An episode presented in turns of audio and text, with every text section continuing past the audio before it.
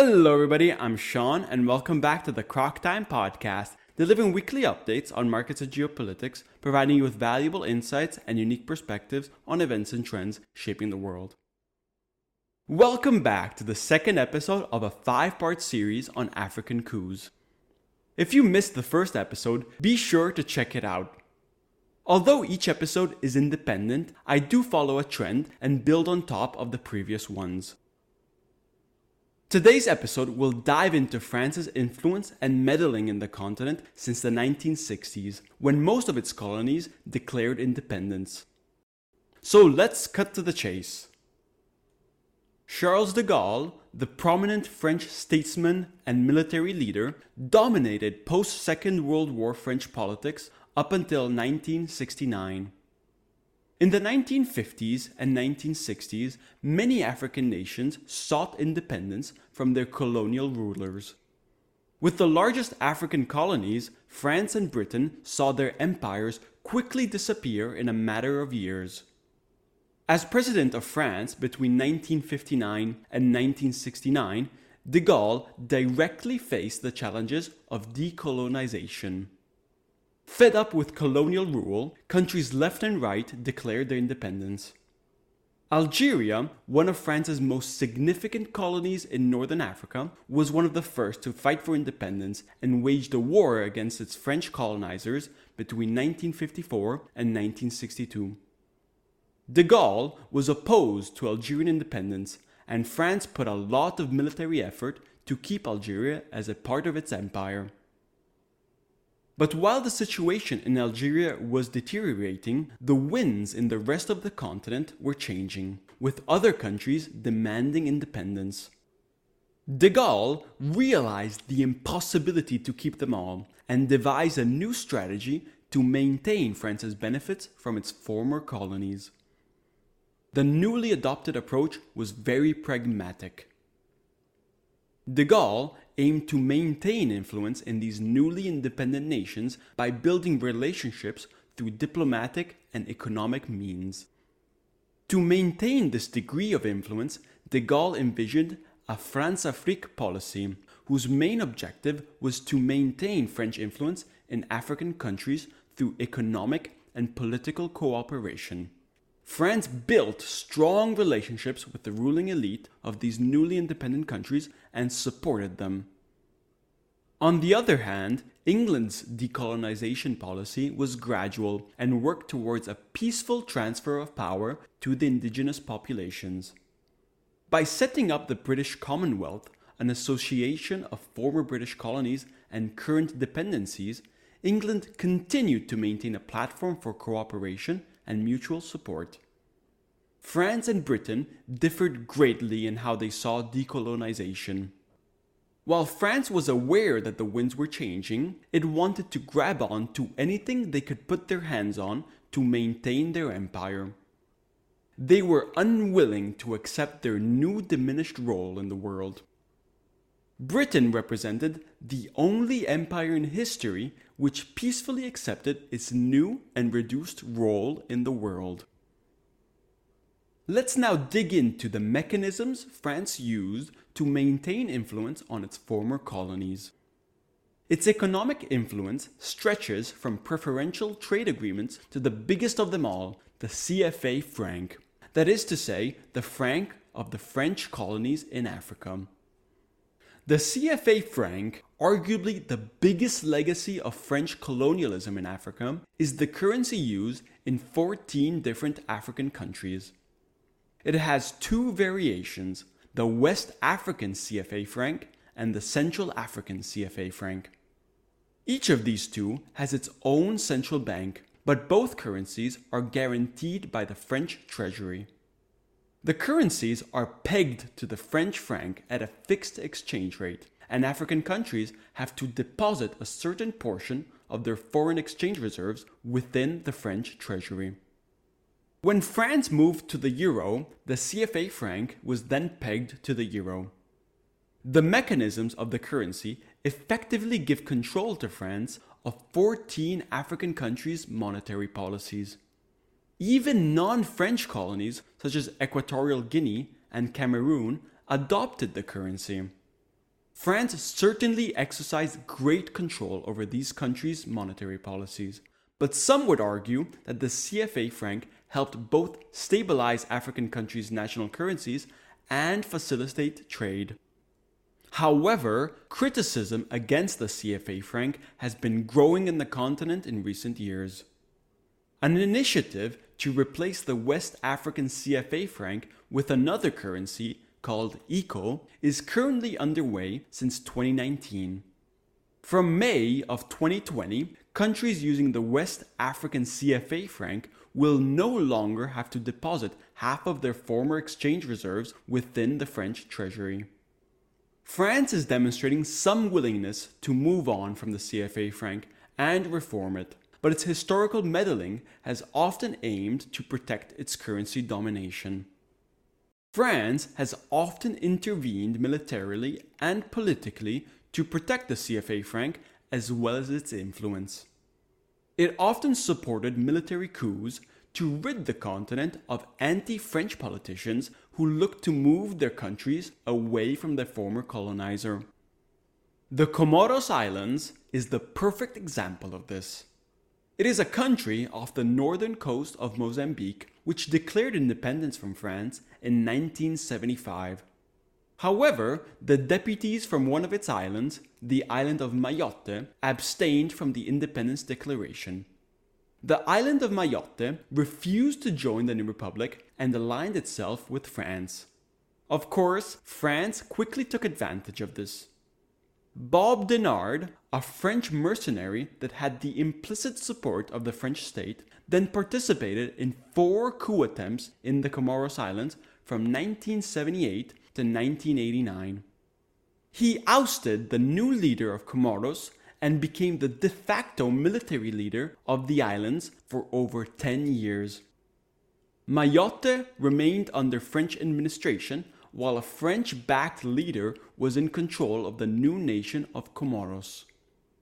This allowed France to both maintain some of its territorial possessions while also having a pro France government in the newly formed nation. The Comoros Islands then provided France for a base to get around the embargo imposed on South Africa during the 1980s. France clearly had a big role in influencing the country's internal stability. To this day, France has an important naval base on the island of Mayotte. Another example is the case of Burkina Faso. Thomas Sankara, often referred to as Africa's Che Guevara, served as president of Burkina Faso from 1983 to 1987. Whatever you want to say about Sankara and his human rights violations, he remains to this day an icon and popular figure for many poorer African nations. His domestic policies centered on education, healthcare, and preventing famines were incredibly popular and successful. The man planted 10 million trees to combat desertification. However, his anti imperialism rhetoric alienated France, the Ivory Coast, and part of Burkina Faso's French leading elite. In 1987, Sankara was killed during a military coup. While France's role in the 1987 Burkina Faso coup is controversial and still inconclusive, the coup leader, a Mr. Compaoré, was actually a great friend of France. He also said he led the military coup to improve relations with France. The Burkina Faso government, to this day, continues to officially ask the French government to release military documents on Sankara's assassination. It is widely believed that France was the mastermind behind the entire assassination and the military coup. Given France's close relationship with the Compaoré dictatorship during his 27 years in power, these allegations don't seem too far fetched. Moving on to the Ivory Coast, we have to go back to the year 2000 when Laurent Gbagbo was elected as president of the country. As a professor of history, he despised the colonial pact that France signed with its former African colonies before granting them independence. While Gbagbo was on a visit to Italy in 2002, a coup attempt happened at home.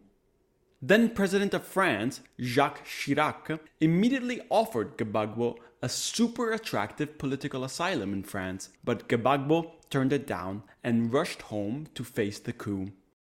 The First Ivorian Civil War began and lasted until 2007. France intervened militarily in the conflict, supposedly because of its economic interests, but it strangely didn't take one side or the other. Clashes emerged between the French military against both the rebels and the government. Both the Ivorian government and the rebels accused France of supporting the other side. France's unclear role and objective in the war was highly controversial. The entire Civil War is widely considered today as a war of second independence from France's neo-colonial influence. Following a controversial election in 2010, France supported Alassane Ouattara, Gbagbo's opposition. When Gbagbo refused to cede power and fighting broke out, France intervened militarily again and arrested Gbagbo in 2011. Since then, Ouattara and France have maintained excellent relations. Surprisingly, when Ouattara decided to change the constitution in 2020 to run for an unconstitutional third term, France remained completely silent. In Madagascar in 2002, French President Jacques Chirac supported the opposition to the then current Madagascar president Didier Ratsiraka. After a disputed election, Ratsiraka, along with considerable French pressuring, was forced to leave office. In Chad, France was once the main supporter of Hissène Habre's government during the 1980s. France then decided to change sides and contributed to the overthrow of Habre's government and the rise to power of Idriss Deby, who turned out to be a great friend of France. When Idriss Deby was killed in battle in 2021, President Emmanuel Macron attended his funeral. One of France's biggest allies in the region, Omar Bongo, president of Gabon, died in 2009. In the 2009 Gabonese presidential elections, protest erupted as Ali Bongo, son of Omar Bongo, was declared president in a highly contested election. French troops were then deployed during and after the elections to support the Bongo family's rule. When Guinea issued its own national currency in 1916, France organized a sabotage operation to destabilize the new country. Its Secret Service agents flooded the economy with false banknotes, leading to hyperinflation and economic instability. These are just a few examples of French political and military interventions in the African continent to protect its interests. Although its interventions have evolved over the years, they are still present to this day. For example, France's central role in the Libyan civil war is often forgotten. Muammar Gaddafi, leader of Libya, had invaded and occupied Chad, one of the biggest French allies in the region. Gaddafi had actually supported the coup that allowed Thomas Sankara to become president of Burkina Faso. France and Libya were in opposing factions during the Chadian civil war, and France accused Libya of bombing an UTA airliner in 1989. When fighting broke out in Libya, French fighter planes were the first to militarily strike Gaddafi's forces. France was also the first country in the world to recognize the National Transitional Council as the legitimate government of Libya. France's economic and military meddling have alienated the local populations, who are now mostly anti French. While Paris wants to address the issues with the CFA franc and reform it, it doesn't want to put an end to the CFA franc. This largely explains France's back foot in the region in recent years. Mali and Burkina Faso have managed to escape France's influence and are now firmly aligned with Russia.